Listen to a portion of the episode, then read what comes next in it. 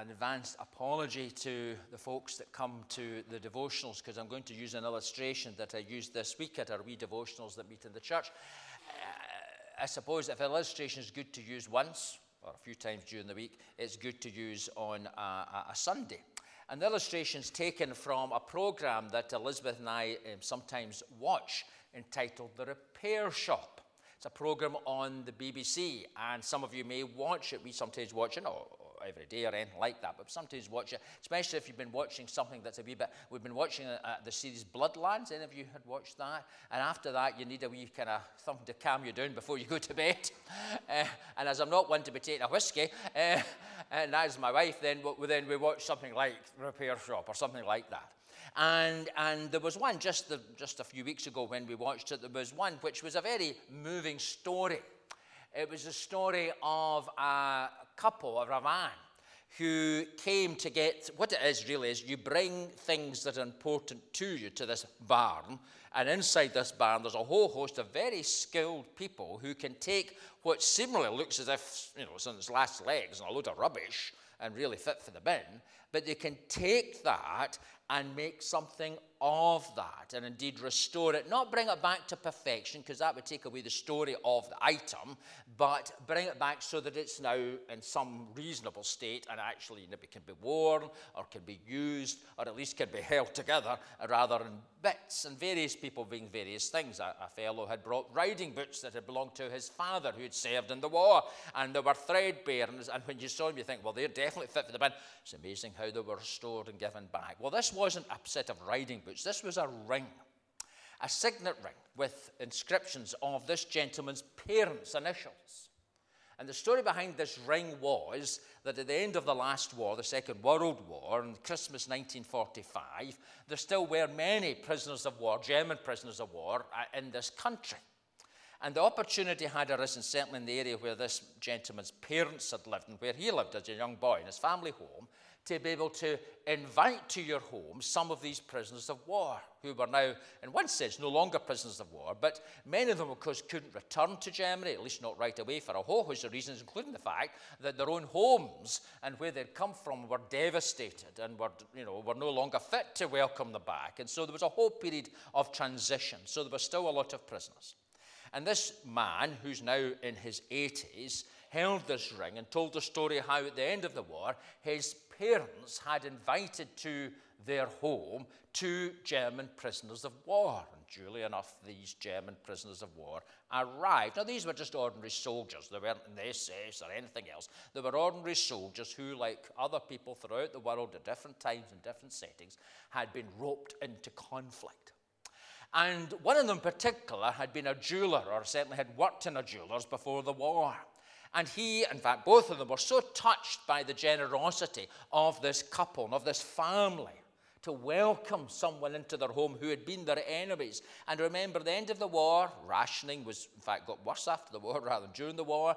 All the stories and the pictures in those days in cinema of Belsen and of all the things associated with that had become widely known. So, in many ways, you know, your view of dare I say, of the Nazis anyway, was even less favourable perhaps then than before it was all known.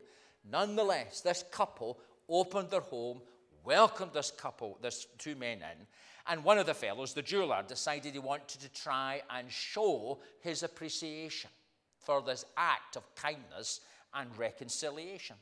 And of course, there wasn't a lot of things going about at that time either to make a ring. And so he asked for a, perhaps an old fork or a knife, a stainless steel fork or knife, not a gold one or a silver one. These folks that welcomed them were just ordinary working people. And so he took this kitchen utensil and he went away and he fashioned a ring out of it, out of stainless steel, which couldn't have been easy, and inscribed it with the initials of the couple and gave it back to this man's parents. The ring had been worn by his father. The ring had then been worn by the man, who, as I say, was now in his 80s, but it had broken a number of years ago. It was broken, plus the man's fingers were now quite podgy, as you sometimes do as we get older, and so the ring didn't fit anyway. But he wanted it repaired. So he handed over this piece of stainless steel, just in many ways, in terms of metal, worthless, and yet full of the symbolism of love and care and kindness. Well, the jeweler man took it away, and it was a major, major job because, unlike gold and silver, stainless steel is very hard. And he had to cut about out of an old fork or some other piece, and he had to fit it in and make the ring slightly bigger. Then he had to smooth it all down, and then he polished it up. The man comes back to get his ring. This ring appears now perfect. You can't, you couldn't see the repair, slightly bigger, so he could now wear it, and it sparkled.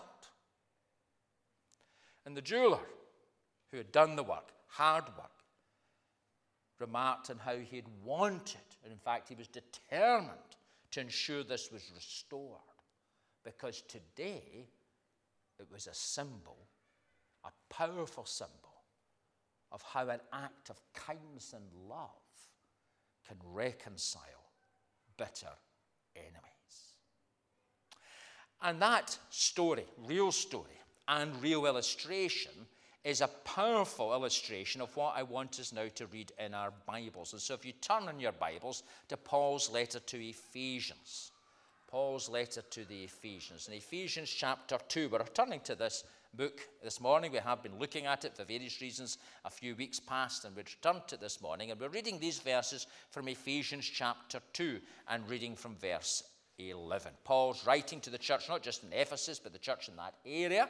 He's wanting to build on what he's been talking about, the grace of God, and we'll make reference to that in a few minutes, and of how that impacts. It's not some theoretical thing, but like that couple who actually did tangible things, he, wanted to, he wants to show how the grace of God makes a difference. Anyway, Ephesians chapter 2 and reading from verse 11. Paul writes, Therefore, remember that formerly you are Gentiles by birth and called uncircumcised by those who call themselves the circumcision, which is done in the body by human hands.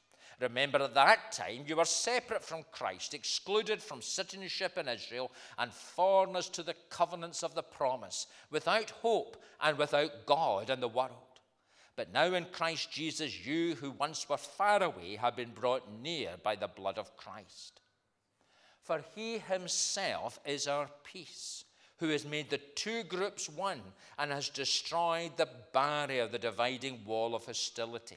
By setting aside in his flesh the law with its commands and regulations, his purpose was to create in himself one new humanity out of the two, thus making peace, and in one body to reconcile both of them to God through the cross, by which he put to death their hostility. He came and preached peace to you who are far away, and peace to those who are near. For through him we both have access to the Father by one Spirit. Consequently, you're no longer foreigners and strangers, but fellow citizens with God's people and also members of his household, built on the foundation of the apostles and prophets, with Christ Jesus himself as the chief cornerstone. In him, the whole body, the whole building is joined together and rises to become a holy temple in the Lord. And in him, you too are being built together to become a dwelling in which God lives by his Spirit. This is the word of the Lord. Thanks be to God.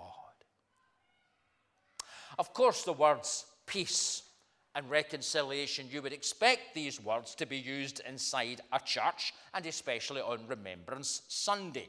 I'm sure there'll be no church up and down our land where those words aren't used. And the emphasis being that, for instance, we should be peacemakers and that we should be those who reach out the hand of reconciliation. And all that is true.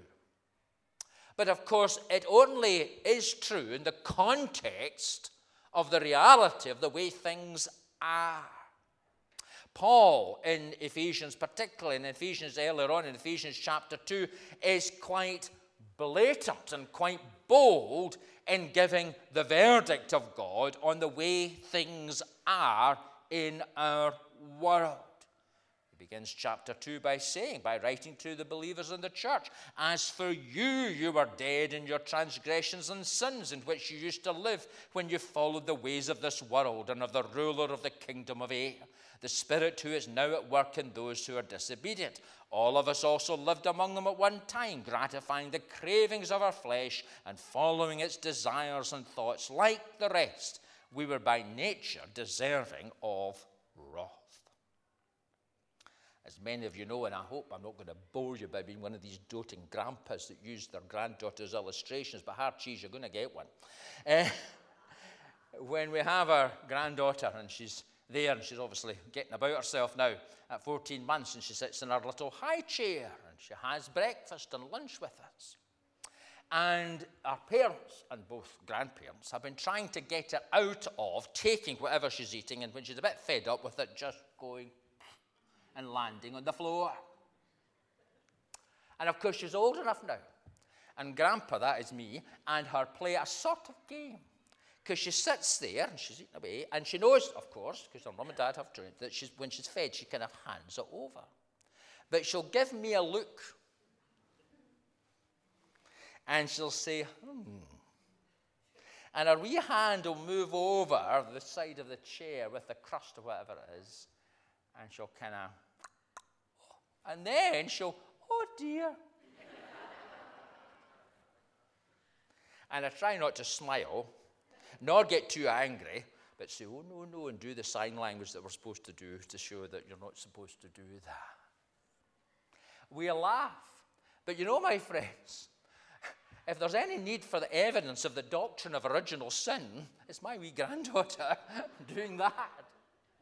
Because you see, my friends, and this is what Paul is saying here. You see, my friends, yes, there are wonderful and beautiful things in life, and we know that and we rejoice in that. Our hearts are warmed. I can assure you, this old grandpa's heart's warmed by his granddaughter. But nonetheless, the reality is that there is built into us, and that's what Paul says at the beginning of chapter 2 built into us is this.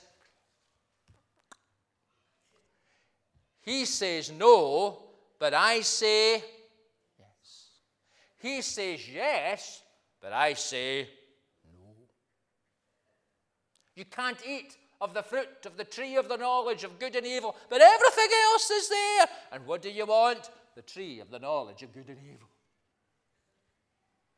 And so, in the beauty of the world and the wonderful of creation, and in the great ways, and of course, war and conflict often do this, they bring out the wonder of humanity, the time of COVID and the crisis we journeyed through then, bringing out the warmth and the generosity of the human heart through all of that. And in all of that, we do give you give God thanks and we thank each other and we give each other a cuddle because we appreciate it. But nonetheless, in the midst of all of that, we are by nature within ourselves those who have that tendency, as Paul tells us, the Spirit at work in those who are disobedient. And we do have that tendency to give in at times to the cravings of our flesh and to follow its desires and The whole concept of peace and reconciliation only makes sense because we live in a world, and yes, within a society and within our own lives, where there are things that would go against peace and cause reconciliation to break down or not to exist. And to be honest this morning, I, you don't need me here to point the finger and say, that's you or that's me. We know if we're honest with ourselves, remember, God knows our hearts better than we know ourselves, then we all have that challenge within us. In the book of Romans, Paul spends time talking about that battle that goes on within the human heart. That battle between the, the good, and I've often used this illustration, our Willie sitting in the bucket with the good William saying, Now, William, don't do that and be a good boy and everything else. And the naughty William, the wee demons with the wee things sticking, so come on, just go for it because it's a bit of fun, you know? And Paul spends much time before he speaks of the wonder of God's grace. He says this Romans 7, verse 21 I, So I find this law at work. Although I want to do good, evil is right there with me. For in my inner being, I delight in God's law, but I see another law at work in me, waging war against the law of my mind and making me a prisoner of the law of sin at work within me. And then he says, What a wretched man that I am! Who will rescue me from this body that is subject to death? And he says, Thanks be to God who delivers me through Jesus Christ our Lord. And the message at the very heart of Christianity is not some superficial whitewash, or even worse in our contemporary society. Well, what now is right or wrong? It's only what you feel, or what is present, you know, what is suitable for the present time, or, or what is the fashion or the vogue of the current philosophy. The Bible tells us that faced with the moral conflict that exists in our world, yes, within our hearts, there is only one answer to that world of hostility, and it is the grace of God. Paul tells us, Romans, um, Ephesians 2 and verse 4, like the rest we were by nature deserving of, but because of, but because of his great love for us, God, who is rich in mercy, made us alive with Christ. And that had practical implications in the New Testament church. The passage I read earlier from Ephesians 2, and if, if, you're not used to the story, understand the story, then you'd find it hard to follow. But he talks about Gentiles, the uncircumcised, and Jewish people, the, the circumcised and perhaps we're not aware of the great divisions that existed within the contemporary world that Paul is writing to, and especially within Israel. The symbol of that hostility that exists between Jews and Gentiles was actually literally in the temple. For you see, the temple was for the people of God, the Jewish people. There was an outer court in the temple where Gentiles, including Gentile converts, could go to, but they could never go through into the inner courts. They were debarred because there was a big wall and a solid gate and guards on duty to prevent non Jewish people from going into the inner courts. And even in the inner courts, there was segregation.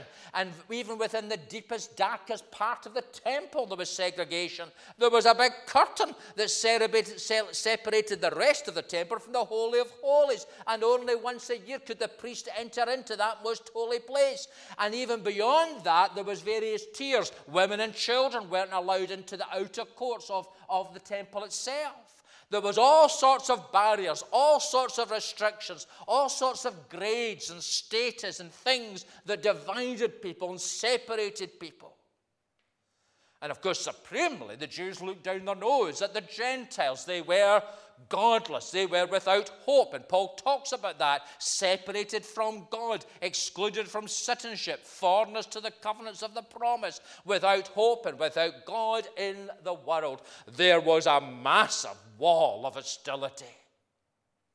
But Paul is saying here that in Jesus Christ, that wall of hostility is broken down. There is reconciliation. He says, Verse 14 Christ himself is our peace who has made the two groups one, has destroyed the barrier, the dividing wall of hostility, by setting aside in his flesh the law with its commands and regulations. His purpose was to create in himself one new humanity out of the two, thus making peace, and in one body to reconcile both of them to God through the cross, by which he put to death their hostility. He came and preached peace to you who were far away, and peace to those who were near. For through him we both have access to the Father By one Spirit. God's in the business of making a new humanity. That story in the Garden of Eden that often referred to in Genesis. That's why those opening chapters of Genesis are so important. And that picture of humanity in perfection before they ate the tree of the tree, the fruit of the tree of the knowledge of good and evil. And men and women lived together in harmony and peace. They were naked and not ashamed. And God walked with them in the garden in the cool of the day. It was paradise. And sent within the human heart is that longing for paradise, for that new beginning, for that new humanity, for things to be the way that they were meant to be. And that's, of course, manifest in a whole host of ways, including that desire for a fresh start, a new job, a new home, the new outfit, the new car, whatever it may be. I remember a number of years ago, as I used to, when I was living in the east end of Glasgow, and driving in the M8 into Glasgow to the Presbytery of Glasgow, which met in Renfield Street in the church there, and passing by through parts of Easterhouse, and there was a whole huge set of flats, flats built in the 1950s, that were beautifully restored, re-roofed and re-pebble dashed and everything else, and they looked wonderful. Not that I would necessarily fancied looking over the motorway, but nonetheless, they looked great. And then I noticed over the, after a year or two that they were pulled down. And I was in conversation with somebody who was involved in the planning department of Glasgow City Council as I was then. I said, What was wrong? Was there something wrong with the building, the structure? Oh, no, he said. And he quoted the figure umpteen million had been spent doing up these flats. He said, You know what the problem was? It was the people. New flats, but the same people, the same social problems. And all we could do was just pull the thing down and scatter them to all hips and parts of the city. But you know, my friends, that's true for all of us. Only God can bring about you, humanity. Only God can break down the hostility that exists between fallen human beings and a holy God. And only God can deal with the issues that cause not reconciliation, but disharmony and anger and angst. I remember doing a funeral, again, dare I say, when I was in my previous congregation. I had many happy years in Mount Vernon Carmyle, but it certainly was an experience in many ways, a good learning experience. And it was a family, and I was aware, obviously, somebody had died. I can't even remember whether it was the mum or the dad, I can't remember now, but somebody had died, obviously. And there was two brothers and, and assorted members of the family. And I got the impression when I went to visit that there obviously had been problems. Let's be honest, families are like that. Choose your friends, but know your relations. But it became manifest at the funeral. One lot came in first. They sat down. Say they sat down wherever. Let's just plunk themselves down here. And then the other half came in and they sat over there. So the folk that were sitting there thought, well, must be we should sit. So they got up and they went over and sat down there. Only to find the folk who'd sat down there first got up and then they went over there. And this went on once or twice until the steward of Daldowie Crematorium came in and told them if they didn't all sit down and stop this carrying on, they'd all be put out, and that'd be it. The seeds of disharmony are at the very core of the rotten human trouble with relationships.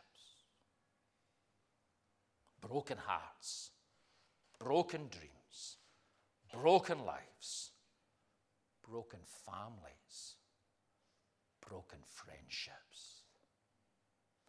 And God is in the business of putting to death hostility. And we're told, creating in himself one new humanity. But how is that done? How is that possible? Well, Paul tells us, verse 16, his purpose is to create in himself one new humanity to the two, thus making peace, and in one body to reconcile both of them to God through the cross, by which he put to death their hostility.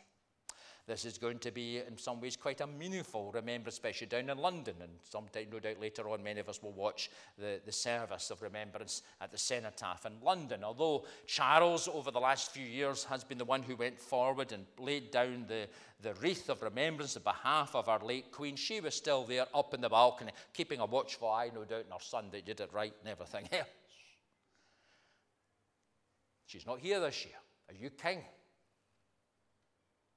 But many have spoken of how the Queen in her life, and we made reference to this at the time of her death, the Queen in her life, as a follower of the King of Kings, and as a believer, as she often said at her Christmas broadcast, especially in recent years, of her devotion and commitment to Jesus Christ, she sought in her own way to exercise a ministry of reconciliation. This is particularly true in Ireland, a country where her own loved, dearly loved relative Lord Mountbatten was murdered by the IRA in a boat off the coast of the Republic of, of Ireland.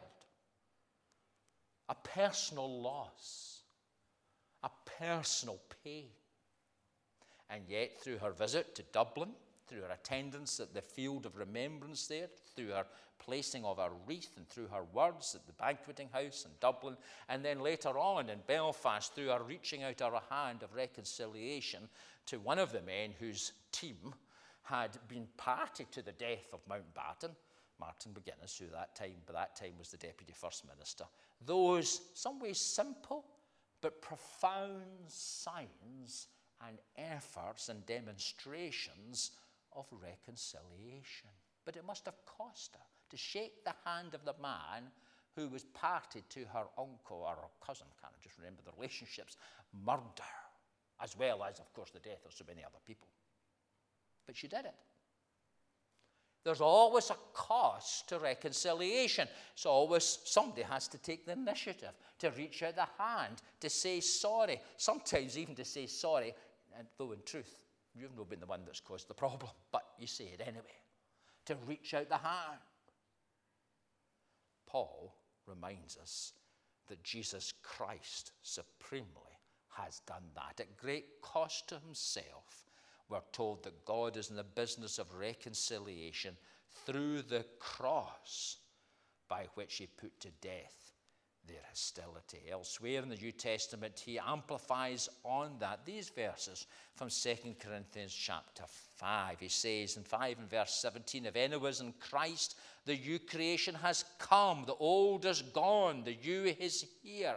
All this is from God who reconciled us to himself through Christ and gave us the ministry of reconciliation.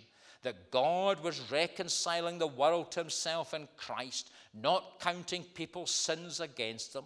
And he has committed to us the message of reconciliation. We are therefore Christ's ambassadors. Although God was making his appeal through us, we implore you on Christ's behalf, be reconciled to God. For God made him who had no sin to be sin for us, so that in him we might become the righteousness of God.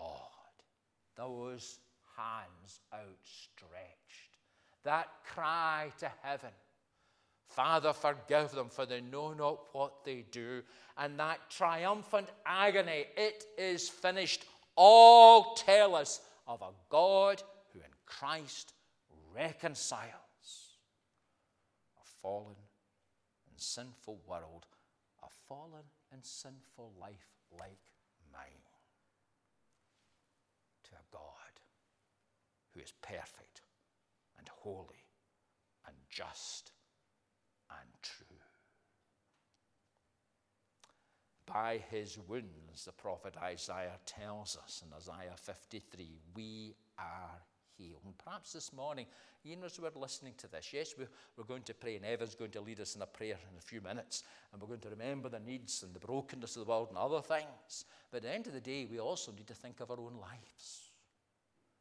That need to reach out that hand, that need to lay aside some grievance, that need to say sorry, whatever it may be.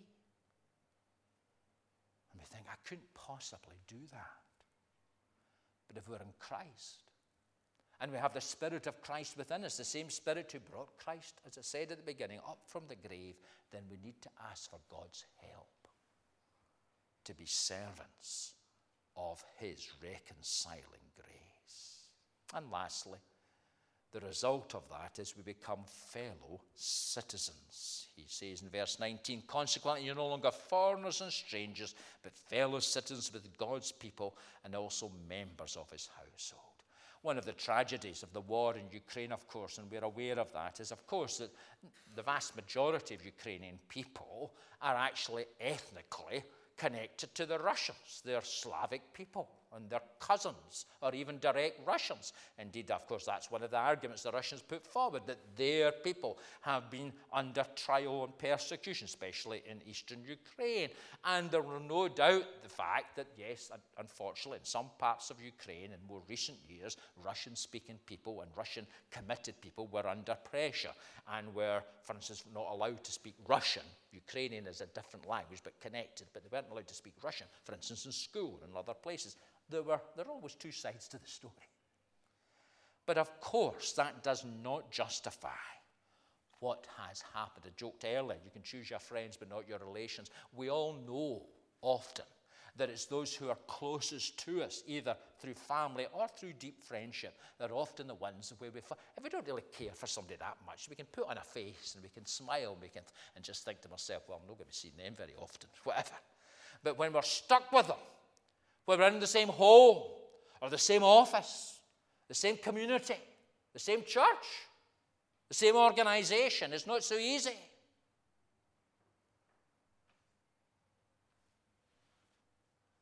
And it's going to take time in Russia and in Ukraine to rebuild what has happened.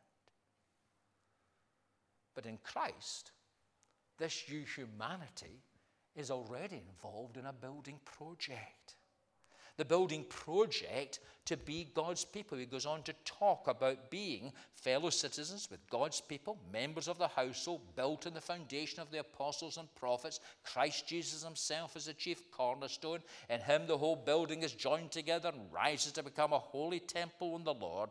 And in him, you too are being built together to become a dwelling in which God lives by his Spirit. How God desires that the people of God, he's not talking here about building like this but he's talking about the people of God are to be a potent symbol to the wider world with all the issues we've just spoken about earlier of that reconciling grace of God.